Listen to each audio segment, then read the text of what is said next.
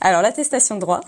euh, donc on est, on a une période un peu, un peu charnière euh, au mois de juin. Généralement, c'est les, c'est les inscriptions dans les établissements scolaires, et donc on peut euh, être amené à vous réclamer cette fameuse attestation de droit. Donc il faut surtout pas hésiter à vous connecter sur votre compte Amélie pour télécharger cette attestation.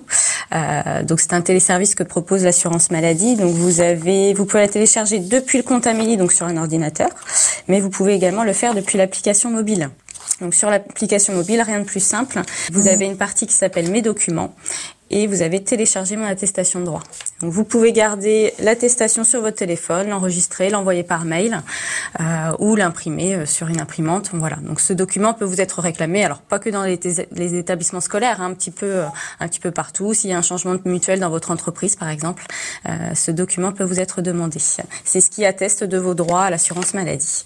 Alors, la carte européenne d'assurance maladie, euh, maintenant, vous souhaitiez nous, nous dire un mot là-dessus? Oui, tout à fait. Avec la, période de départ en vacances qu'on va avoir euh, pour cet été, on voulait euh, préciser effectivement que la carte européenne d'assurance maladie était nécessaire dans les pays européens. Donc il faut la commander environ 15 jours avant le départ. Et vous pouvez le faire sur votre compte Amélie directement également. Euh, si vous partez dans moins de 15 jours, ce qui peut arriver, vous pouvez avoir également un certificat provisoire pour cette carte européenne. Euh, elle vous couvre en fait pour les soins dits inopinés, en fait les urgences sur place, mmh. donc euh, dans toute l'Europe.